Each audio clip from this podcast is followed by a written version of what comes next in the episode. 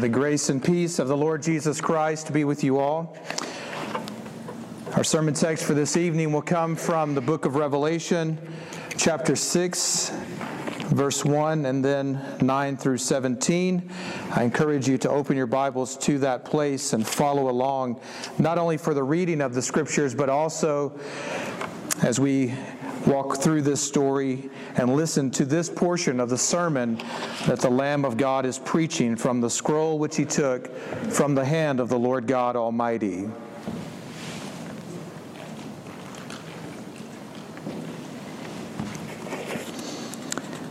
Tonight we're going to look at the wrath of the Lamb of God. And before we get to the picture of the wrath of the Lamb of God, I want you to enter into this story with me and remember where we were last week. Last week, we saw that the Lamb of God went up to the Lord God Almighty and took a scroll from his hand, and he alone was worthy to do that. He alone was worthy to take this scroll and He's going to preach from this scroll the Word of God and reveal to us the contents of this scroll. So, over the next several weeks, we will see the unfolding and the unveiling of this scroll, which is written with God's Word on front and on back. Eugene Peterson says that this is what amounts to a seven point sermon as he cracks the seven seals of this scroll and begins to lay out for us the contents of this scroll. But before we look at those contents, I want you to hear the Word of God, and if you are willing and able, I invite you to please stand for the reading of God's holy Word.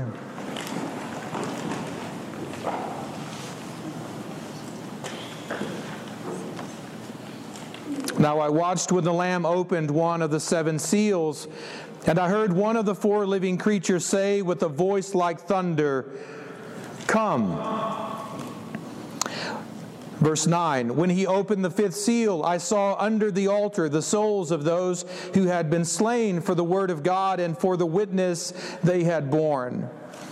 They cried out with a loud voice, O sovereign Lord, holy and true, how long before you will judge and avenge our blood on those who dwell on the earth. Then they were each given a white robe and told to rest a little longer until the number of their fellow servants and their brothers should be complete, who were to be killed as they themselves had been. When he opened the sixth seal, I looked, and behold, there was a great earthquake, and the sun became black as sackcloth the full moon became like blood, and the stars of the sky fell to the earth as the fig tree sheds its winter fruit when shaken by a gale. The sky vanished like a scroll that is being rolled up, and every mountain and island was removed from its place. Then the kings of the earth and the great ones and the generals and the rich and the powerful and everyone, slave and free, hid themselves in the caves and among the rocks of the mountains, calling to the mountains and the rocks, Fall on us and hide us from the face of him who is seated on the throne and from the wrath of the Lamb. For the great day of their wrath has come, and who can stand? And that is the word of the Lord. May God add his blessings to the reading, the hearing, and the preaching of his word. And all the church says, You may be seated. Again, the Lamb has taken the scroll from the hand of the Lord God Almighty. And he begins to crack the seals on the scroll one at a time. What we are going to see over the next few chapters is the Lamb's seven point sermon. He comes full of grace and truth to reveal the will of his Father. We're not going to dwell on these seven seals, but I do want to give you an overview of what has come before this fifth seal. And the first four seals reveal what many call the four horsemen of the apocalypse. There is a white horse, which is a picture of a conqueror conquering. The mystery rider will be revealed later on in Revelation 19, and so we will look at him there. There is a red horse, which is a picture of war and violence and bloodshed. There is a black horse, which is a picture of economic collapse and decay. There is a pale horse, which is a picture of disease and death. And we learn in the unveiling of this scroll that these were given authority over a fourth of the earth to kill with the sword and with famine and with pestilence and by wild beasts of the earth. And then when we get to the fifth seal, we meet these souls under the altar who, like their shepherd, are lambs who were slaughtered for the word of God and for the witness their witness, their testimony of the Lamb. And the question is who slaughtered them? How did they die? How did they end up in this place? Well, the souls under the altar were slaughtered by the red horse and by the black horse and the pale horse.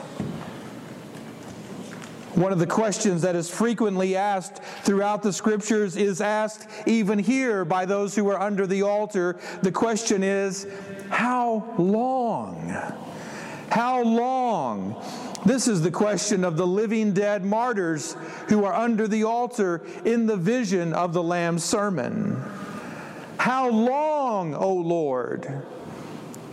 This hard question is posed by God's people not only here under the altar, but throughout the Old Testament. The story of God's people is a story that goes between why, O Lord, and how long, O Lord. Well, here the question is, how long? And it's an echo of this question that we've heard from the psalmist and from the prophets. The psalmist asked God, How long, O Lord, will you forget me forever? How long will you hide your face from me? How long must I take counsel in my soul and have sorrow in my heart all the day? How long shall my enemy be exalted over me? How long, O God, is the foe to scoff? Is the enemy to revile your name forever? How long will you judge unjustly and show partiality to the wicked? How long must your servant endure? When will you judge those who persecute me? The prophets, like the psalmists, also ask God, How long? How long shall I preach, O Lord? How long will the land mourn and the grass of every field wither? O Lord, how long shall I cry for help and you will not hear, or cry to you violence and you will not save? O Lord of hosts, how long will you have no mercy on Jerusalem and the cities of Judah against which you have been angry these 70 years? And finally, we come to this scene in the book of Revelation, a scene which is revealed to us of what is happening in the universe next door under the altar near the throne of God. The martyrs are crying out with a loud voice, O sovereign Lord, holy and true, how long before you will judge and avenge our blood on those who dwell on the earth? These souls under the altar are all of God's people throughout history who have already died like their Savior and Lord Jesus, these souls under the altar laid down their lives for the Word of God. And by that I mean they laid down their lives for Jesus and for the gospel. And like the Lamb, they look as though they have been slain. They were dead, but now they are alive. Why are they crying out? They're crying out because they want to know that their sacrifice and their service means something, that it was not a mistake or all in vain. To be clear here, the Greek word for cry out does not mean that they're crying tears, they're not weeping. This is the same word that was used in John's gospel to describe Jesus when he was crying out and preaching like a prophet. The martyrs are not weeping, they are worshiping together. They are not pouting because of their sufferings, they are praying with one voice. In fact, in Greek it says with one mega voice. They cry out because they want the Lord God Almighty to do something, to take action, to avenge their blood, to exact punishment on those who have slaughtered them. They want to make it loud and clear that they expect the Lord God Almighty to do the right thing, to make things right, to execute judgment on their enemies, to prove that the judge of all the earth will do what is right and good for his people. In Revelation 5, we saw a scene of incense rising up to the Lord, and that incense was called the prayers of the saints. Well, here, like the incense, which releases its sweet and savory scent when burned by fire, so the prayers of these martyrs is rising up in the Spirit through the Lamb to the Lord God Almighty. And I want you to know that the same holds true for your prayers and mine the worship we offer, the service we render, the, the life we live before the face of God, all of this rises up to the Lord God Almighty in the power of the Holy Spirit.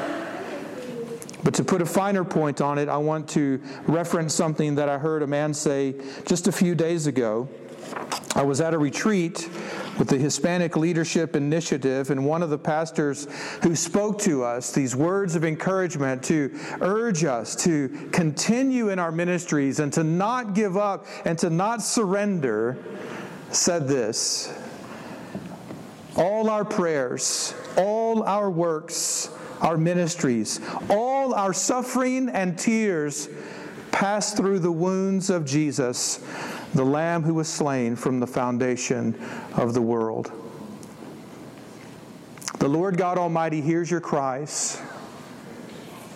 He is aware of your sufferings. He knows where you are, what you need. He sees your good works. He pays attention to you. He sees you and what you're doing. He's watching us.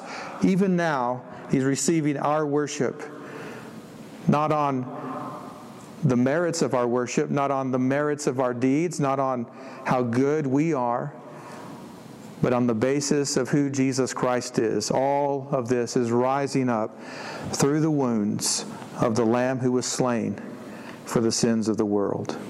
Isn't that a beautiful thought? Amen. This is what makes your worship and your service, your ministry, your life so worth it. And better yet, so worthy of the Lord Jesus. When the cry rises up to God and God hears their groans rising up from under the altar, God remembers his covenant. God sees the people under the altar and God knows what must be done. And there is this beautiful response coming from the Lord God Almighty, from his throne. He answers their prayers. He assures them that He sees their condition. He hears the cry of their hearts. And so, how does He respond? He responds by giving each of them a white robe. This is not to pacify them. This is not to make them be quiet, to console them enough to go away. No, this is to praise them for enduring the trials and tribulations of cross bearing. And if I could just connect a couple of dots for you here, this is not some random gift given by God to his people. This white robe that each of them are given is like the white robe that Jesus was wearing in the very first vision we saw in chapter 1. What does it mean? It means that just as these saints and martyrs, once identified with Jesus in his death, so now they will always identify with Jesus in his life. They wear white robes because he wears a white robe, and they are identified with him. They are the people of the Lamb of God who were purchased with his blood. They're also told to rest a little longer, to rest a little longer. This gives us a unique perspective on life and death, doesn't it? In Christ, death is not a lifeless, null and void, final state of emptiness and nothingness. Rather, death is a temporal means of rest on the way to an eternal end of rest and rewards. So those who die in the Lord enjoy a restful experience from all of their labors, all of their struggles. And they enjoy this rest in the presence of the Lord. Here they are told to wait a little while longer before God avenges their blood. He has heard their cry, He is responding to them, and in due time He will avenge them. They will be vindicated. But for now, they need to wait a little while longer. The question is, how long? The answer is a little longer, to which we might say, how long is a little longer? And the answer is given, although, although I don't think you will like it. How long is a little longer? It is until the number of their fellow servants and their brothers should be complete. That is, all who were to be killed as they themselves had been killed. Let that soak in for a moment. How long, O sovereign Lord, until you avenge our blood? A little while longer. What does that mean? It means that precious in the eyes of the Lord is the death of his saints and the full number of those who are going to give their lives and shed their blood for the Word of God and the witness they have about Jesus is not yet complete. As we will see in just a moment, other servants and other brothers are dying every day and have been dying every day since this seal was cracked open. The souls under the altar are still waiting a little while longer. And that raises some big, hairy theological questions for us, doesn't it? In his book, God in the Dark, Os Guinness says, The question, How long, O Lord, often turns into doubt. It turns into the doubt Who does God think He is to keep us waiting? And this doubt comes when a particular vision of God has given us, that God has given us, seems utterly impossible or hopelessly delayed. The hardest thing to do is to wait and to work. Waiting does something to us, and it tells us something about our relationship to God. I don't know about you, but I'm an awful lot like Inigo Montoya in The Princess Bride. I hate waiting. And these people are told to wait and to rest. The Lord God Almighty is sovereign over all things. And that rolls off of my lips so easily until I start to fill in what all things means. The Lord God Almighty is sovereign over all things, including space time history. Well, that's still vague. Let's narrow it down. He's sovereign over all things, including the horses of war and famine and disease and death. And He's sovereign over all things, including the violence and the bloodshed experienced by those souls under the altar, the famine that drove them to death, the disease and the pestilence that took their life. He is sovereign over all of these things. And as we reflect on this, we ask, why does God allow this to happen? Why doesn't He act to stop the insanity? Our world is a dirty and messy place. There is violence and bloodshed, poverty, disease, injustice. These things abound. But what in the world is God doing? Where is God when it hurts? Why doesn't God answer us? Why doesn't He fix this broken mess? How long must we cry out to him in prayer? How long must me must we and our brothers and sisters cry out to him in prayer? How long must the living and the dead cry out to him in prayer? When will he put things to right? How long is a question that needs to be answered, but it's a question that is often answered in surprising and unexpected and mysterious ways as we see in this story. Until the number of God's people who were to be slaughtered like lambs, as the other martyrs had been, is completed. Now, this is a hard word to hear, not only for us, but especially for them, especially people who have experienced the kind of uh, bloodshed and pain and suffering that many of our brothers and sisters throughout the history of the world and throughout the world are experiencing even now. According to reports by Open Doors USA, the Voice of the Martyrs, the Ethics and Religious Liberty Commission, in 2015, it was estimated that each month of 2015, 332 Christians were killed for their faith.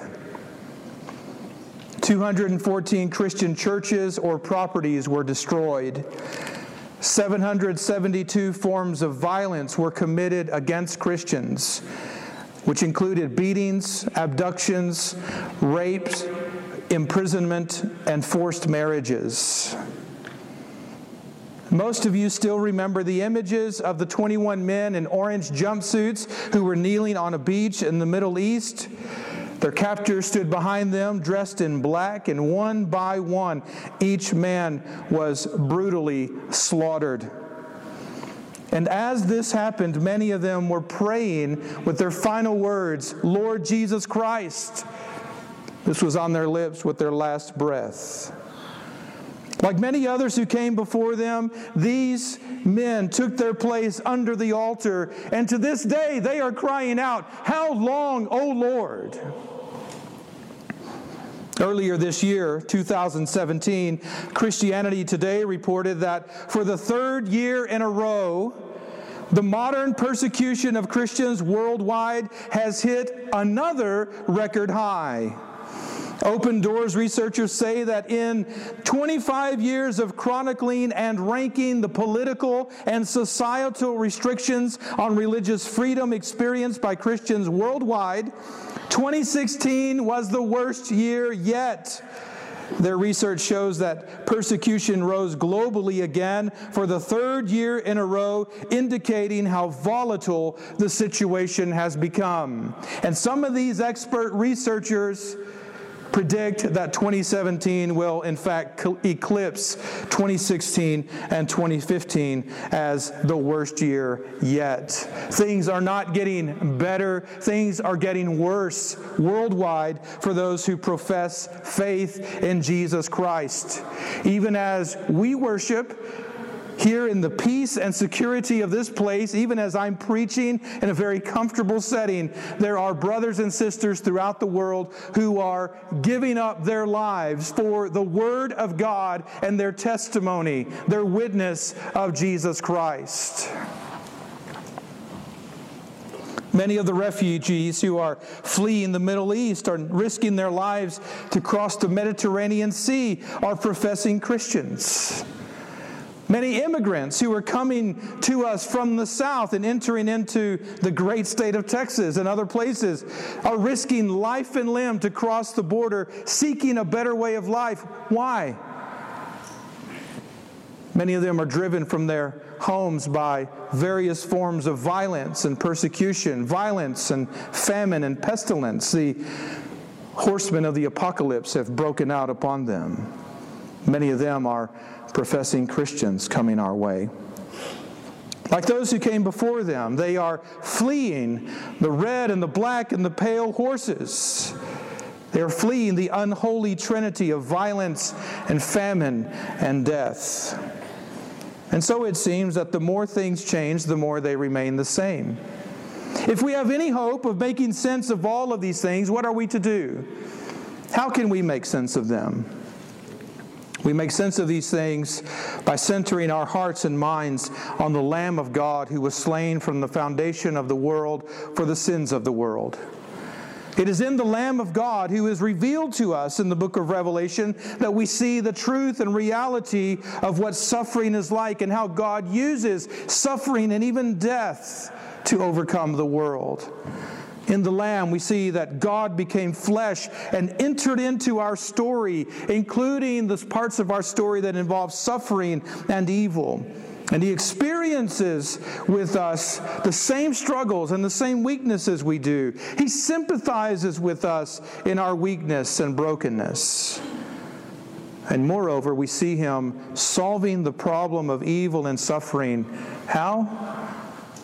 Not by waxing philosophical about it, not by giving the most rationalistic explanations of it,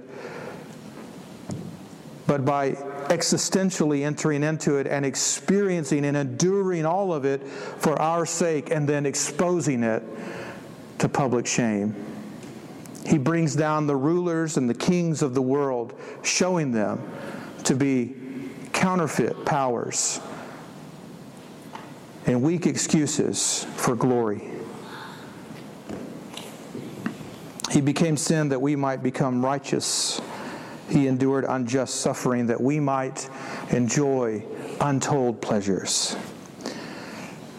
As we heard in the scripture reading before the sermon, as we tie this text back to the text of Isaiah, all we like sheep have gone astray. We have turned everyone to his own way, and the Lord laid on Jesus the iniquity of us all. He was oppressed, he was afflicted, and yet he did not open his mouth. Like a lamb that is led to the slaughter, like a sheep that is before the shearers is silent, so he did not open his mouth. What do we learn about Jesus by listening to the law and the prophets and by listening to the gospels? We learn about Jesus that Jesus is the true and better martyr. He is the ultimate witness who laid down his life for the Word of God. He was dead by crucifixion, but he is now alive forever by resurrection. The souls under the altar have followed in the steps, walked in the steps of this witness, of this martyr. Now, all of those stats and stories of persecution that I mentioned earlier certainly stand in sharp contrast to our way of life here in the United States. For example, here in the belt buckle of the Bible Belt, most of our suffering and sorrows are self inflicted. They are not caused by people outside of the Christian community, but usually caused by other professing Christians inside the Christian community. Many professing Christians like to play hop, skip, and jump with Christ and the church over a range of silly things and petty matters. They're constantly moving from one place to another, not to escape heresy, not to escape danger or persecution, but often simply because they want to experience something new, or maybe they just want to enhance their network. In the words of Flannery O'Connor, what people don't realize is how much religion costs. They think faith is a big electric blanket, when of course it is the cross.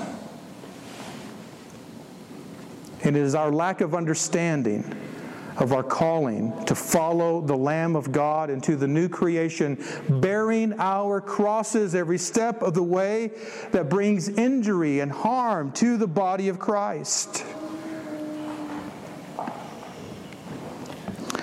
On March 24th, 1965, after the march from Selma to Montgomery, Martin Luther King Jr. said, How long? Not long because the arc of the moral universe is long, but it bends towards justice. And he was right. He was right in this sense. As the vision of the Lamb sermon shows us, justice is coming for the enemies of God's people. Justice is coming for the enemies of God's people. They think they have long, they think they have infinite time, they think they will never be caught, but justice is coming for the enemies of God's people. I direct your attention to the end of our text today where we read that when justice comes, the enemies of God's people will feel as though all hell has broken loose against them. But it is not hell that is breaking loose against them, it is heaven. And to them, it feels like hell. The world will be shaken, things will change, people will be stricken by fear and terror. They will want to die, they will want to hide, they will want to escape. What do they want to escape? And the text tells us that they want the mountains to fall on them and the rocks to hide them. Why? Because the face of him who is seated on the throne and the wrath of the Lamb of God has broken out against them. In their refusal to kiss the Son, they have angered him. And this Lamb who has come, slain for the sins of the world, slain from the foundation of the world, the Lamb who has come to lay down his life for sinners, who came full of grace and truth to reveal the glory of God, will at some point in a little while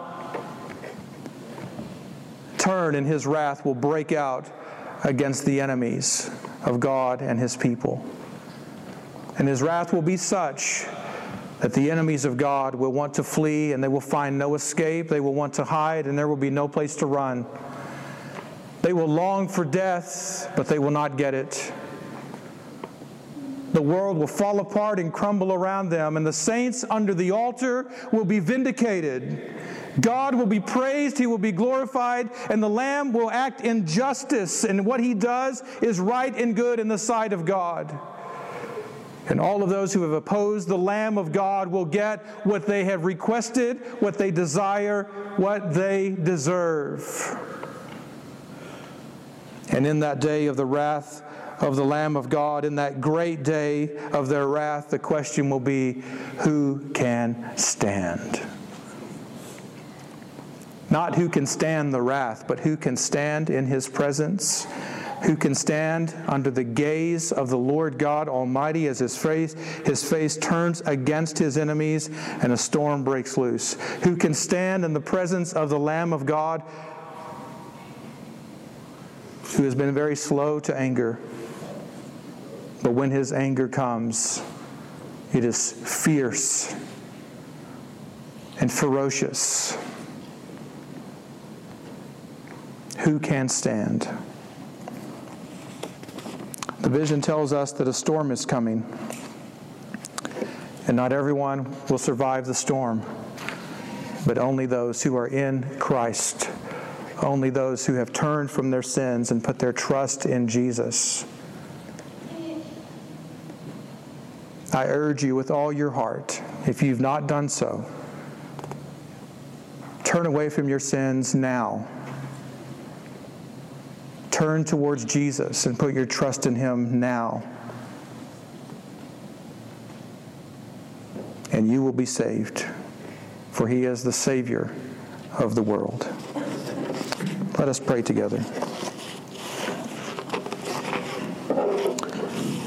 O Almighty God, by whose grace and power your holy martyrs triumphed over suffering and were faithful even unto death, grant us, who now remember them with gratitude, to be so faithful in our witness to you in this world that we may receive the crown of life with them through Jesus Christ our Lord, who lives and reigns with you and the Holy Spirit, one God, forever and ever. Amen.